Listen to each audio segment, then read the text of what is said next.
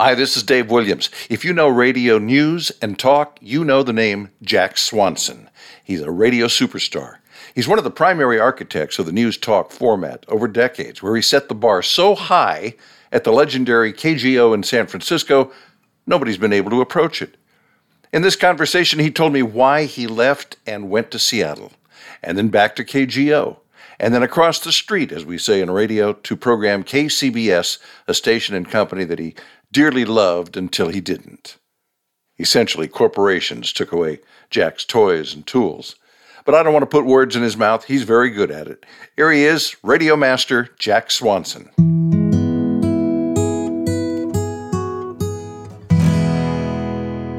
So let me just start with this basic question Is radio dead? No, I think it may be dead in its traditional form.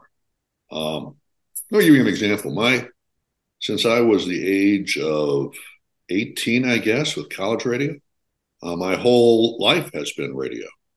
Um, but for years, I have not had a radio in my home. Uh, I actually do have one, uh, a portable battery radio with the batteries out of it in my emergency earthquake kit in the garage um, because that may be useful to me someday, maybe. Um, I lo- in many ways I enjoy radio more than I used to uh, because living here uh, in Marin County, north of San Francisco, uh, we have no talk radio here. We have KCBS that I programmed for a couple of years in all news format, but uh, local talk radio doesn't exist in radio market number four in America which is that's incredible. Which is really incredible. It hasn't existed for years. Well, since KG. So my favorite radio stations are KFI in Los Angeles mm-hmm. and WGN in Chicago. Yeah. And I listen to them on Alexa. I, I don't have a radio in my house, but I have three different Alexas. Alexa allows me to listen to any radio station I want uh, at any time I want to. And so is is that radio? I don't know. In my car, I listen to Sirius XM. Got some favorite channels, and uh, none of them are local radio stations. You know, maybe with the exception of a Niners game. But can I roll back a little bit? Sure. Um, you know, when did this change? And everybody has a different idea of when it changed there were for me two seminal moments. One was in the early, oh no, the mid 90s, probably 1995, 96. I brought my staff in, my KGO, KSFO staff to the conference room, and I'd set up my computer. I said, listen to this. And I played for them off of my computer um, Virgin Radio in London It was a very cool contemporary hot radio station.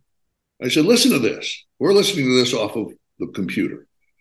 This was revolutionary at the time. But I said, this changes everything. This changes everything. This is just the beginning. This is a novelty. But in time, you're going to be able to listen to anything, anywhere, and the definition of AM and FM radio goes out the window because you won't care as long as it sounds good and you're listening to what you want to listen to, whether that's in Zimbabwe or London or Boston. You now have control. And of course, that happened. It was it was accelerated a couple of years later when I had lunch with Mark Cuban. I'll never forget it because somehow I got stuck with the lunch tab.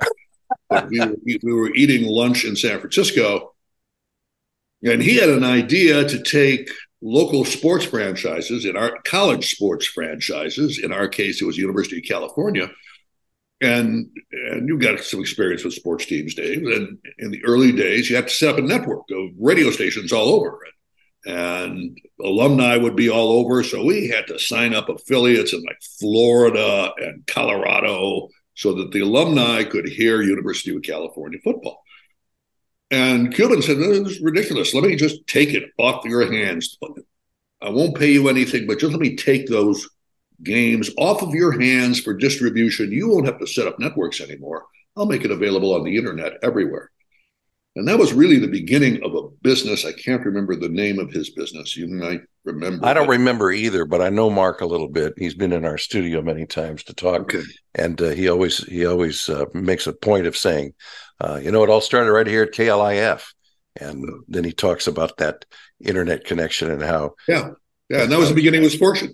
Uh, yeah. So radio was the beginning of his fortune, right? By getting literally getting out of radio, getting people yeah. out of uh, an antiquated distribution for what people wanted to hear. Right. Yeah. Uh, so is radio dead? Uh, I don't think so. It's just well, it may be, but you know, then the question is: Is television dead? Um, I have a 32 year old son. He doesn't have what do we call it? it it's uh, it's not digital television. It's not legacy television. It is lateral television. Uh, it's the traditional TV stations where ABC puts on a show at the time they want to put it on, and you better watch that. Right. Yeah. That business is dying, uh, yeah. uh, dying rapidly. Disney is getting ready to sell their TV stations. No yeah. secret. Just like they sold their radio stations. They're very smart folks at Disney. Uh, they sold radio early on. I think they're a little late in selling television, frankly. Um, because the average person 25 30 plus doesn't need traditional television. They they watch what they want when they want it. Right. and it doesn't get better than that. No you're talking about uh, on demand. Um, i have a I have a good friend. I think you know him. His name's david g. Hall. He uh, sure. he and i worked together for a long time and we still stay in close touch. And i was talking with him about this. I'm going to be talking with him on camera here within the next few days. And uh, he made a point to me that uh, was kind of a, a an epiphany to me. He said, "Well, these days," he said, the listeners to uh, radio or whatever you want to call it these days are not so much interested in live and local as they are on demand because uh, you know i always thought like we were taught well, the fact that this radio station is in my community and they're talking about my community, they're the ones to turn to when an emergency is about to happen or something of that nature. Uh, all valid points still, but yeah. maybe maybe the the focus has changed. Yeah, I, I feel old when I say this. I love those old times when there were two newspapers a day put out in big cities, or maybe one a day in a smaller city. But there was a daily newspaper. There were several radio stations with news departments that would fill you in on what was going on in the community. If the schools closed, you'd have to go to the radio to find out if your school was closed. Yeah, right. That's not true anymore. You just go to the internet. Oh, we out. did school lunches every day. Or school lunches. All of those things we did that brought us together. Yeah. Um, the local radio station might be having a dance, um, all kinds of things. Uh, they would go to the car dealer to bring a clown and free hot dogs. But the car dealer is selling his cars on the internet now. Um, and, and what are we left with as a advertising base? We're left with, at least in California, lots of erectile dysfunction products. Yeah. I heard a spot yesterday, Dave. I couldn't believe it. It was it was a spot on Sirius XM for butt crack deodorant. and I thought it was a Howard Stern joke. It yeah. wasn't. It was a real company that said, "Look, you know, you got stuff under your arms. You ought to put this in your butt crack." I went, "Oh, I didn't even know I needed that." But you know, where is United Airlines? Where is American Express? Where is Chevrolet and Ford? Where are the the major companies? Uh, you know, I, I, keep reading in the trades that Procter and Gamble is investing zillions of dollars in radio. You can't prove it by me. I, I haven't heard a commercial for Tide on the radio in like forever. Yeah. Um, so it's radios have to find a new advertising base um, and I'm not sure I believe the ratings anymore. Um, that maybe just be my skepticism. It's funny. Uh, I was talking with Greg yesterday. Greg Tantum and I were talking about, and we hit. He hit upon that point. I think it was, yeah, it was pretty pretty sure it was him. Might have been Andy, Andy Ludlam, but at any rate, another uh, good guy. Yes. Yeah. The the point the point was that back in the old days when we had diaries, those were always a little bit suspect because you figure, well, you know, I'm not going to write down every single radio station I listen to every time of day. I'm going to write down my favorites. Yep. But uh, the problem now, the problem with uh, people meters, well, you know, seriously, you got people carrying around these little gadgets that that pick up every sound they hear and and report back. Sounds good, but you know, I may just be, tend to leave that lying on my desk, and if there's something going on, it's going to be there.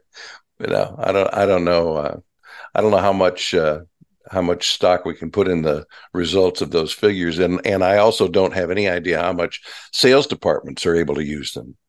I don't think they'll be able to use them very much at all. You know, they're oh my god, they uh, every salesperson I knew since the incept since radio began its decline and uh, internet began its surge sales radio salespeople have been forced to make a good portion of their buys that they transact as internet buys. Uh, whether you're creating a website for the advertiser, or you're putting them on your website, or you're adding them to your stream. Oh, and don't get me going on pre rolls. So we'll get to that in a second. Hmm. Um, radio was unable to show as a business fiscal growth for the core business. So instead, they realized since they had, were making no money on the internet, if they got into the internet as well, they could show enormous growth. We're up 22% on our internet sales. The problem is they still represent a fraction of the total revenue of the radio station. But at least it showed movement and and radio is run by Radio Today is run by investors, uh, not the old kind of investors that we used to have, uh, pension funds and little old ladies who bought some stock. It's run by uh, hardcore groups that that demand performance, and we're seeing everybody going bankrupt again. All the Audacy's going bankrupt now, and all the other groups have gone bankrupt several times. It's it's ridiculous. Uh, but let me get back to that point, and I'm going to pause here for a second because I forgot for a second what my okay. great point was. Oh, pre rolls. Yeah. Now, most of my career was at KGO, and and then I went to uh, KCBS for my like my last two years, and then I went to KGO again for three weeks before I said, "Oh, this is bullshit," and, they said, "You can't quit. You got a three year contract." And I said, "Oh yeah, I can." Uh, I'm, a, I'm also a lawyer and I'm an old man. And if you want to sue me because I'm not working, go ahead and do that. I'm not I'm not going any place. I'm not working for anybody else. But this is this place uh, Cumulus. I'm sorry is bullshit, and you're not going to fix this. And of course, today, several years later, KGO is an all betting station now, all sports betting. One of the great tragedies in radio. Um, so pre-roll, when I got to KCBS, and I did love my two years at KCBS.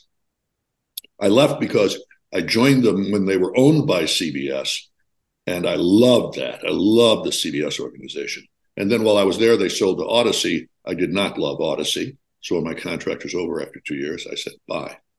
Um, but as I arrived, I'd been out of radio for a couple of years, and I was talking to salespeople, and they were talking about pre rolls and selling pre rolls. And I had no idea what pre rolls was. I thought pre rolls was some kind of marijuana thing where they wrap the the your, your doobies first, and that that was a pre roll. Pre roll is, as you know, Dave, is the advertising message that goes on the stream. As soon as you hit that stream, right. you may get a minute of commercial, you may get two minutes of commercials, you can get three minutes of commercials. WGN does this, KFI does this. It makes me crazy. And let's say I go from KFI to WGN and I go back to KFI, I still get the three minutes of pre roll. What madness is this?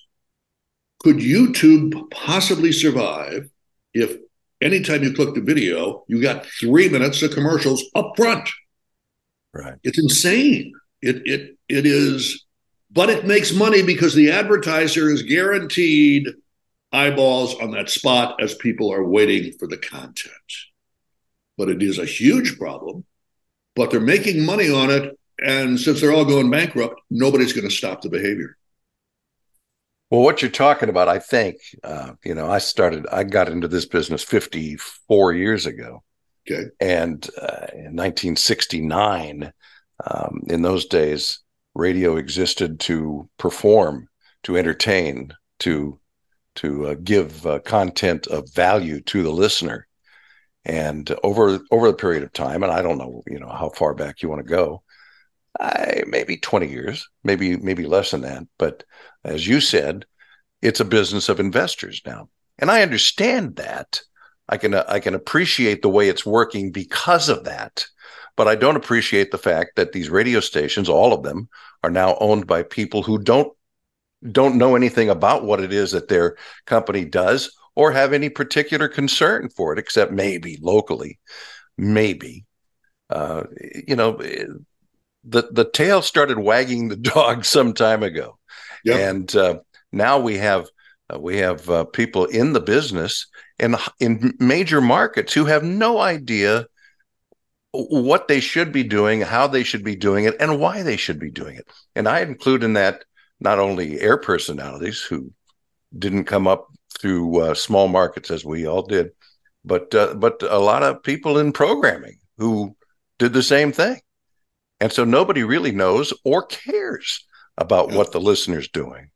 You know, there's really no good education for programmers uh, anymore because there are no strong mentors anymore. There are very few people you can look at or admire. There are no real conventions to go to to uh, dream at two in the morning about what you could do, what's possible.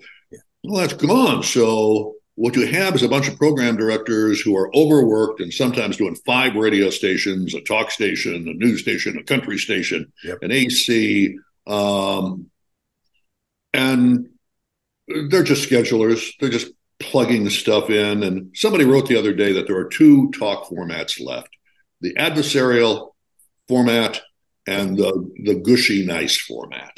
Uh, I find GN to be a gushy nice format generally. That's okay. I don't mind gushy nice once in a while. And KFI, I don't find really to be as confrontational as I think it used to be. Um, and that's okay too. You know, there's confrontational stuff. I need to. I was I created the second all conservative radio station in America. It was KSFO in San Francisco. Yeah. Um, and I did it because for of years of looking at diaries. Number one, there's been a successful one in Seattle already, programmed by Brian Jennings and I was in Seattle and I saw how effective it was. But I'd also looked at diaries for years where the comments would invariably get to the liberal media is not telling the truth. Now, I happen to be liberal, but I went, whoa, a lot of people believe this. In San Francisco, you could be anything you wanted to be. You could be gay, lesbian, trisexual, whatever. And it was fine. But you could not be conservative. So the conservatives all kind of hid and were shunned. Uh, I said, well, let's do a radio station for them. It was KSFO. It was 36th in the market. We ramped that sucker up to number two by telling people you're right.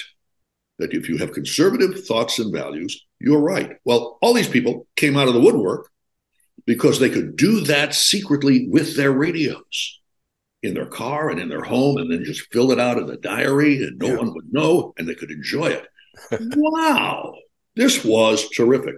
What I did not forecast was, and no one could, that it would, that, this is before Fox News, that it would develop into Fox News and develop into the greatest division we have seen in America since perhaps the Civil War.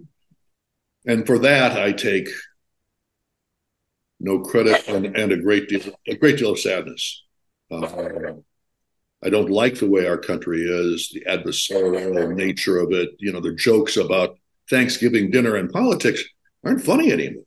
Yeah. Uh, couples are breaking apart, churches are breaking apart um, because of this terrible division between liberals and conservatives. Both sides have hardened up, and I don't think we did any good.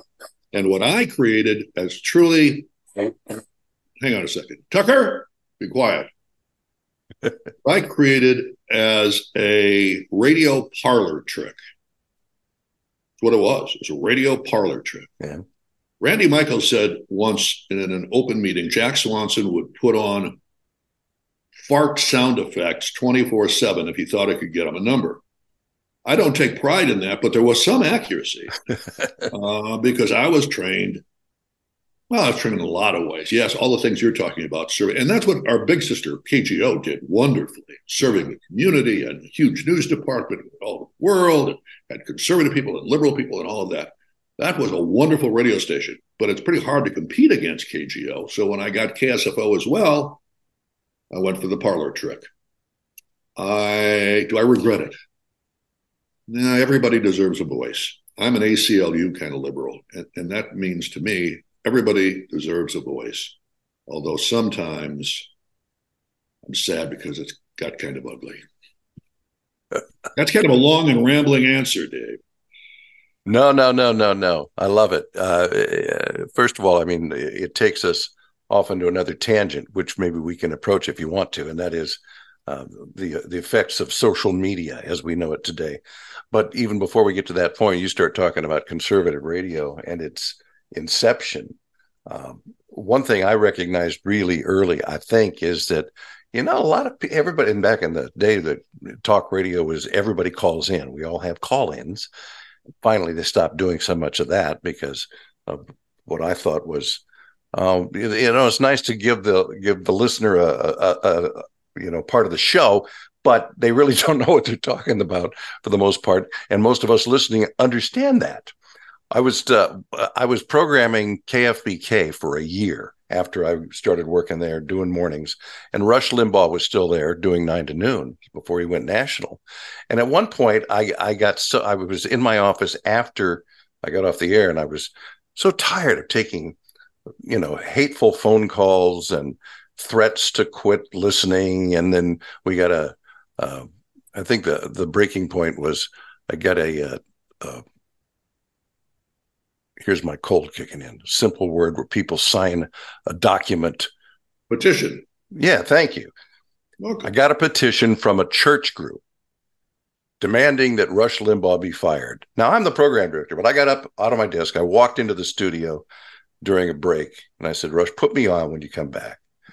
And uh, he didn't know, so I so he did. And I said, "Hi, you guys know me from the morning show. I'm also the program director, and here's what that means, kind of." But I said, "Here's the thing: I'm getting phone calls now. I've gotten this petition from this church group that says you got to fire this guy." I said, first of all, you need to understand that that's not how this business works. We don't fire people because you don't like them or you don't like what they're saying you know, we have our own method and reason for doing things. And I said, besides that, this just came off the top of my head. I really love this. He said, I said, uh, the Constitution of the United States gives you a right to free speech, but it doesn't insist on it. Some of you should shut the hell up. And that's been my take on uh, uh, politics in general, certainly social media today, and uh, political radio as it was in the 80s. Yeah. And I think, you know, also, Dave, I'm not sure because I've been out of active talk radio for a long time, but I would guess that the quality, as social media ramped up and gave everybody a voice, suddenly everybody gets a voice and kind of a permanent voice, not, you know, two minutes on a radio station that disappears, but you can publish on these social media sites and it stays forever. And you can show to all of your friends and they won't miss it. And you can say exactly what you want to say.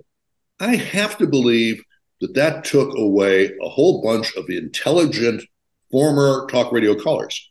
Yeah. Who go, well, why would I want to talk on a radio station? Number number one, radio is not such a big deal anymore. Number two, I can put my picture up, I can put videos up, I can put memes up, I can put a long essay if I want, and no one will interrupt me, and I can publish my truth on social media I just wonder if some of those people just stopped calling talk radio. And as a result, the quality of the callers went down. And so, and they're all quality of quality of callers always de- dependent kind of on your market sometimes. But we used to have really good callers here in San Francisco, high education community, um, and I don't think that's true anymore. Just one. All right, let's let's talk for for a minute about KGO. Uh, KGO was, I think, at least in my experience, the greatest talk radio station that ever existed. It was largely because of you. It was because of Mickey Luckoff. It was because of the people that you had working for you and with you. Um, from the fantastic hosts, uh, the producers, everybody seemed to have everything going on at all times. And as the listener, even though I was in Sacramento, 85 miles away, I felt like, you know, this is San Francisco. This is my hometown because of the way it came through the radio and how how involved I was emotionally. And uh, you know, it was just uh, it, it, was my habit. do you do you have a, a feeling that that was uh, that was your great your greatest time in the business? Oh God, my greatest time in the business was doing short newscasts at WLS in the '70s with uh, Larry Lujack and a bunch of uh. rock and roll stars, and I was drinking champagne at midnight, and that was my most fun. but I would say KGO was the was the seminal moment for me. It was the moment when it all came together and it all made sense, and to a very large degree, I was this is due to Mickey Luckoff. I uh, always talk about the tale of two cities. Mickey Luckoff was running KGO in San Francisco, the number one station. George Green was running KABC, station you're familiar with, in Los Angeles. Um, the difference, and these guys became general managers in the early 70s. They came out of sales. The key difference between these two gentlemen, and I have great respect for for both George and Mickey, and thank goodness I believe they're still with us today. George believed his responsibility was to send the greatest possible profit back to ABC corporate. Mickey believed his responsibility was not to send back the most money, but to have the most successful radio station. In other words, as a long term commitment. So, in other words, Mickey was invested in building and keeping a major league radio station. Um, George was interested in being a big deal, but he wanted to please the masters at ABC New York and sent back a greater percentage of profit. And what we saw over the years was KABC continuing to decline, and there are lots of reasons for that. The signal, and, and by the way, KGO signal had some problems too, but but KABC did have real signal problems, but they were the number one station in the market. And I know people moved to Orange County, but I also know that I heard that radio station not being as big league as it once was. And and KGO until it got until Disney sold it, um, continued to invest and continued to go for it. But then Disney sold it. And I can't blame the Walt Disney Company for that. I, am a shareholder in the Walt Disney Company, and it was a fiscally wise thing to do. They sold at the top, they got out of the business, and the money they got from selling ABC Radio's Division, they bought Pixar with it. And Pixar has continued to produce very profitable, good animation for the Disney Company to this day. Very high quality content. You talked about Mickey and his influence on KGO. Uh, tell me about yours, your personal influence. What was it you were looking for in terms of the way the radio station sounded, how it was, how it was per- perceived by the audience, and what you were looking for in terms of talent? Well, it's an unusual radio station, and, and of course, those were the days, and, and and you can go back to those days. I was getting three to four unsolicited cassette tapes, and sometimes reel to reel tapes, three to four a day, every day, for years. That was like a thousand audition tapes a year. Also, the company invested in my going on the road to listen to talent that didn't send me uh, tapes. So I would be sent on road trips to sit in a hotel and just listen to people uh, in their markets. because we didn't have the internet. So I would travel to five cities a week, four weeks a year, 20 cities a year, 100 cities in five years, looking for that gem. I only got two out of those trips Gene Burns out of Boston and Lee Rogers out of Chicago. But they became two key players in the puzzle.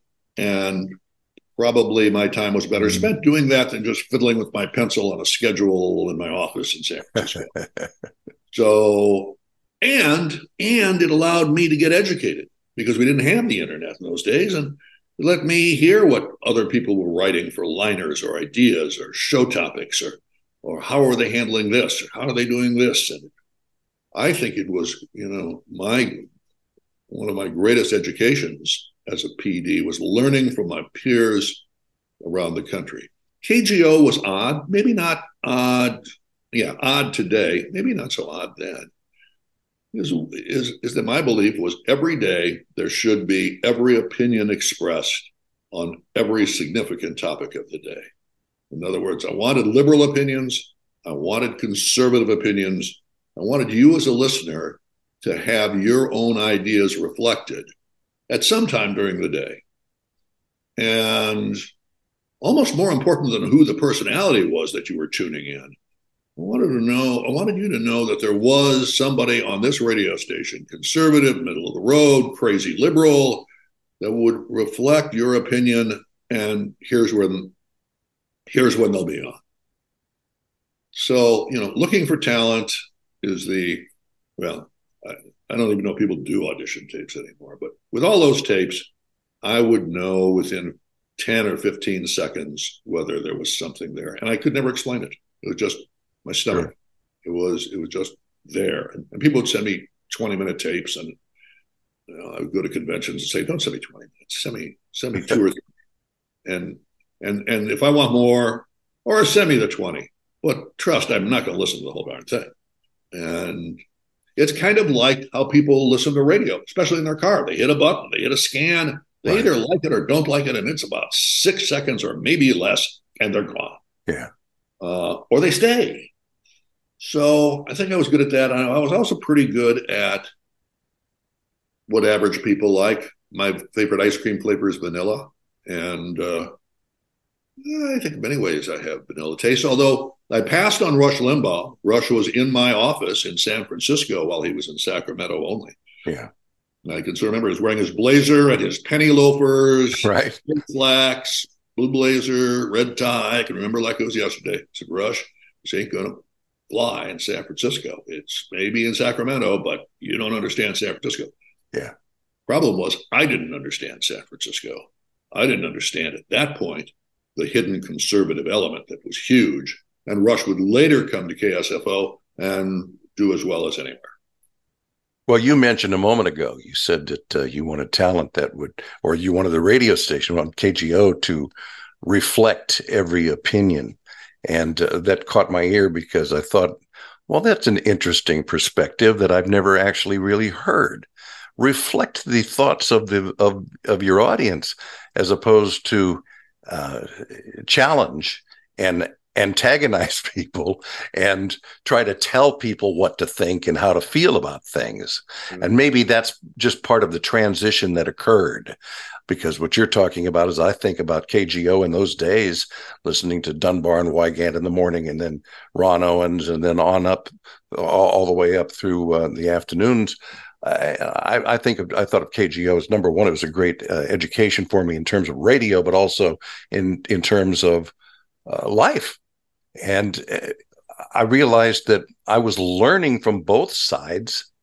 Uh, you know, uh, before there were really two hard, hard, uh, de- hardly defined sides to yeah. to take. So you know, I can I cannot imagine you giving Rush at that time in his career a second look because what he was doing was being antagonistic, but very entertaining in the process. And very funny in those early days. Yeah. I think funniest in his early days. Yeah. Um, you know, Dave, I used to, uh, and I still say, you know, the the most important thing that people like to hear is you're right. They like to hear that more than I love you.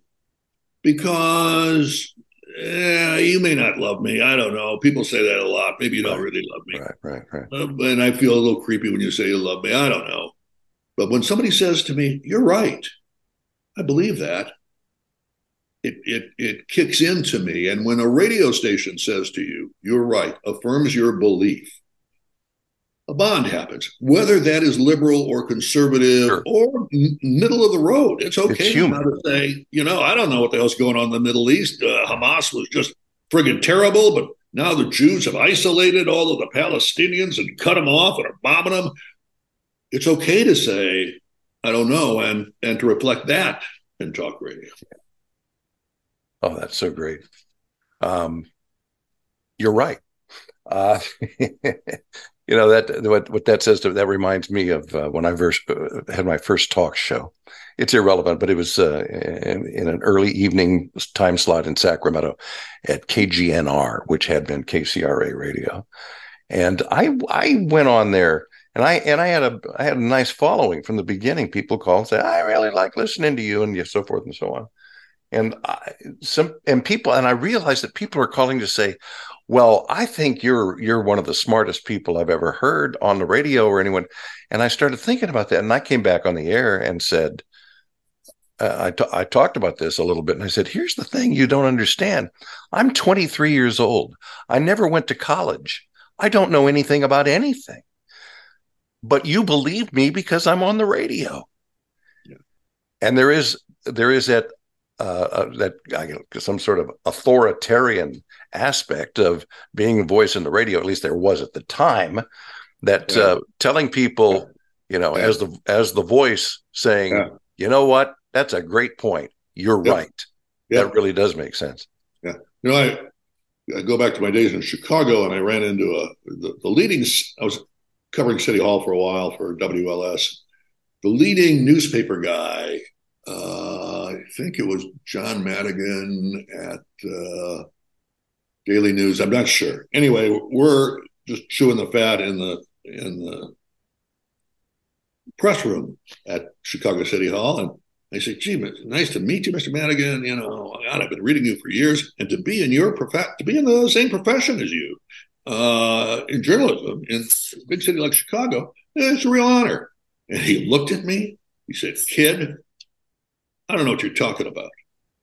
He said, I write, I write, I write the news. That's not a profession. Let me tell you what a profession is. Profession is barbers and beauticians. You have to get a license for that. Lawyers, doctors, architects. You got to get a license for that. But you are no more a professional than the guy who cuts your hair. They have to get licenses and study for it you know what we have to do to do this stuff, what you're doing on the radio and what I do in the newspaper? We don't have to do anything. We can be sixth grade dropouts. Right. Nobody ever tests us about the Constitution or fairness or accuracy or anything. We just go do it. So never forget, you know, forget about this fourth estate bullshit, Jack. Never forget we're not professionals we're just working stiffs. We're town criers. We're town criers. That's it. You know, yeah. we, we take the message, hear ye, hear ye, and then we. There we go. And, and, and now sometimes we're the uh, clowns too. We yeah. the jugglers mixed with the town crier. Yeah. Kind of coming back now to uh, where we started.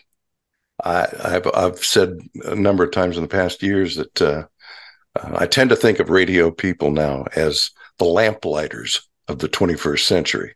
Mm.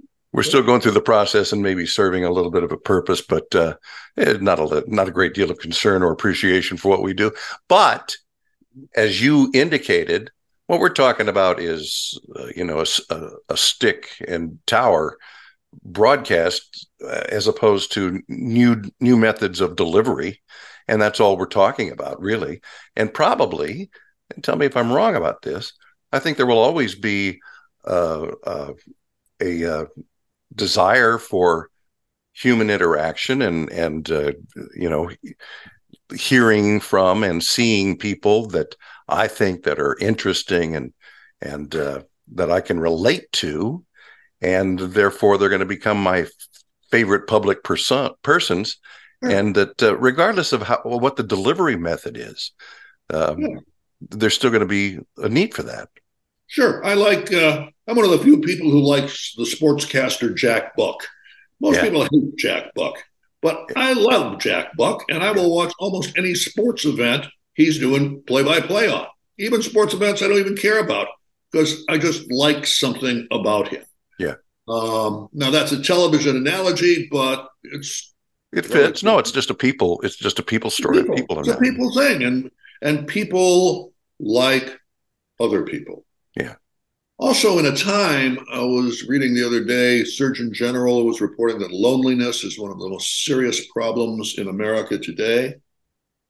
Uh, not just among the elderly, but among all of these, what do we call them? Digital nomads now who yeah. work off their laptops and can work anywhere, but usually end up working in their spare bedroom by themselves all day long with no human interaction other than who's on their Zoom.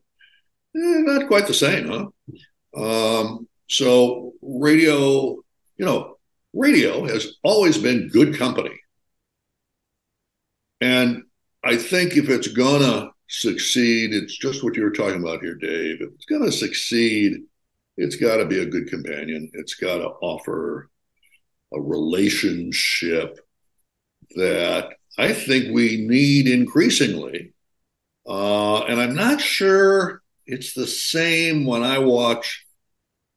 Is there a difference, Joe Rogan on um, on a YouTube or Joe Rogan if he were live? I think there is, but that may be just because I'm old. You YouTube or live. I've never. I I've I've listened to a lot of Joe Rogan, but I've also always done it in the car. So okay. uh, I've never never sat down. I don't really understand what you and I are doing right now because we will get our our greatest following on YouTube because I'll post this up on YouTube because number one, it's free, and number two, people watch it. Yes, but I, I don't do. understand the idea of watching people talk. Yeah. You know? so so I guess I'm I'm old too in that respect. I don't I don't need to see the guy. I just want to hear what he has to say. Yeah, you know exactly. Um, and and I also I've I've heard him talk about this um, I, I kind of take issue with the idea that he makes all of his guests, you know, and he has those conversations the last two, three hours, and he makes yeah. all of his guests wear headphones. I say, you're sitting six feet away. I can hear you just fine. But he insists that there's a difference. You know, it has a it, it has an influence in and in hearing yourself. And I go, yeah, back in 1970, when I was wearing Koss Pro 4 double A headphones, I would hear myself and think, oh my God, I sound great. And it, that affected the way I did my show. So there you go. Uh, at WLS, we were wearing foam uh, in the 70s, foam Sennheisers, cheap plastic uh, top and yellow yeah, yeah. rubber things. And a nice number and lightweight at least. Yeah number of the jocks would glue or scotch tape uh, plastic coffee cups on top of that to um, give them a little more depth in what they were hearing. And on top of that, the engineer, when we had engineers, when they would go in for their shift, they'd go uh, plus five, minus four, which was the processor for the headphones to make them further sound just the way they wanted to. So that may be where Joe's coming from. I don't know. And that's that's, that's where we got uh, top forty jocks like me going. Well, good good morning, everybody. It's nice go. to join. You know. Yep. Yep. Jack, this has been wonderful. Uh, oh, one other thing, I, I, I want I would like to have you give me a quick rundown of your of, of your resume because I know I know of you from KGO and I know of you from KCBS and you know I've been reading things that you've said at various uh, various conventions and so forth for as long as I can remember. But I really don't know anything about your your uh, advancement, your beginning in radio. Well, a little boring, but uh, we'll go through it quick. Okay. Um, I was going to Ripon College. I was going to be in Wisconsin, Ripon, Wisconsin. I was going to be a minister. Uh, we're my freshman year. We're having uh, dinner in the cafeteria, and one of the guys at my table says, "I got to go. I'm not going to have time for dessert." What? I'm gonna. I got a show over at the over the radio station. I said, "What radio station?" And I went over the next day, got the bug, transferred to Boston University, became a broadcast and film major, uh, worked for CBS part time while I was there doing uh, producing news. And at, by the end, I was a reporter and anchor for WEEI, uh, probably their youngest one, when EEI was an all new CBS station. And then Army, a couple of years in the infantry, and uh, then Madison, Wisconsin, WTSO for three years. And then Chicago comes calling. So it's WLS 73 to 79. Uh, then it's KGO 79 to 90. I quit in 90 to be a general manager at King AM and FM in Seattle. Uh, they sell that radio station. So I go back to KGO. Uh, but by then we picked up KSFO, so I'm programming both, which was kind of kicky. And then, um, well, let's see. And then I quit under Cumulus when the GM comes in, and this is 2011. Uh, GM comes in and says, Well, hi, I'm the new GM, and you're working for Cumulus now we need to talk. I said, let me guess what we're going to talk about. We're going to talk about you paying me half as much and I'm going to work twice as hard. He said, that's pretty close. and I said, tell you what, we don't even need to get into details. This was a Thursday. Can you give me till Monday morning? I really want to think about this. Yeah. Uh, it's important for the stations. It's important for me. It's Thursday he said, You got 24 hours. Well, when he said you got 24 hours, that set off my fuck you button. Yeah. And 24 hours later, I said, I'm out of here.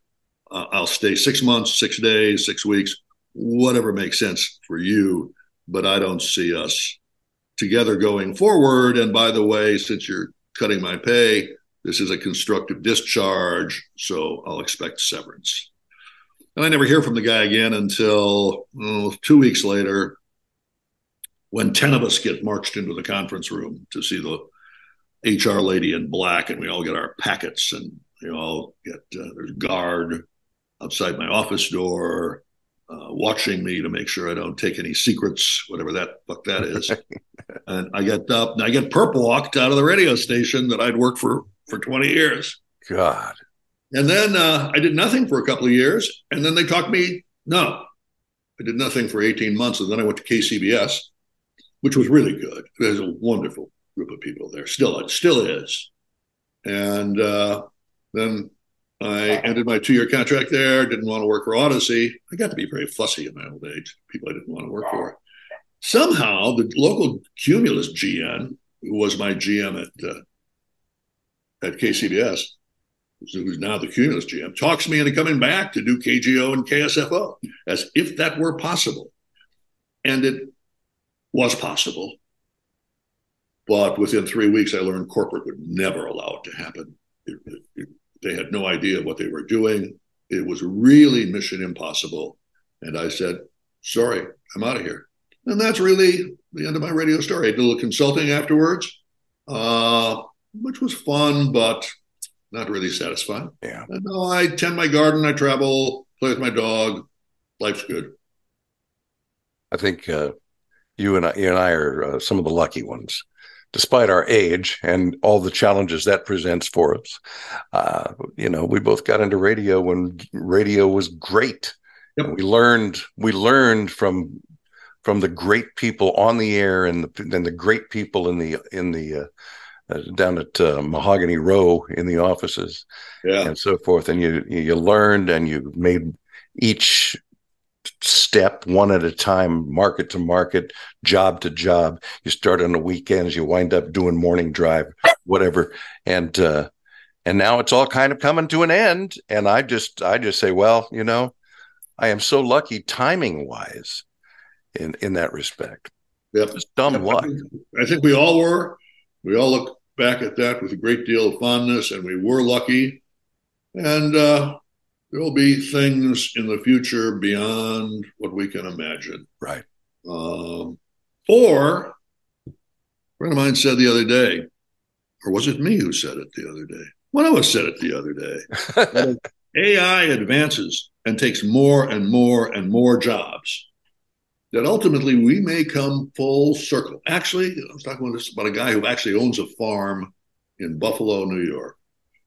We may go back to an agrarian society where we go back to cows and planting things because that's really the one thing that AI is probably not going to take over.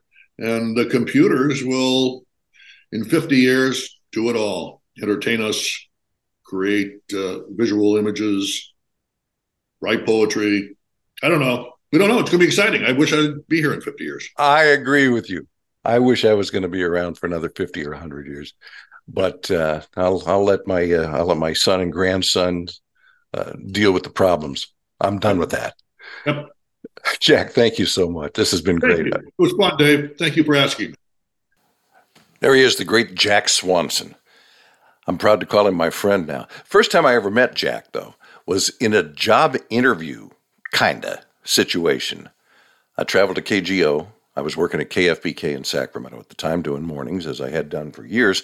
They had an opening in the afternoon, so I spent some time, a lot of time, surprisingly to me, uh, talking with the program director at the time, Ken Berry, and news director Greg Tantum.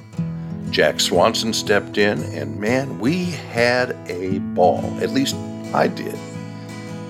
I didn't get that job, but as I look back on it, I don't think I was ready. And I think those guys knew better than I did.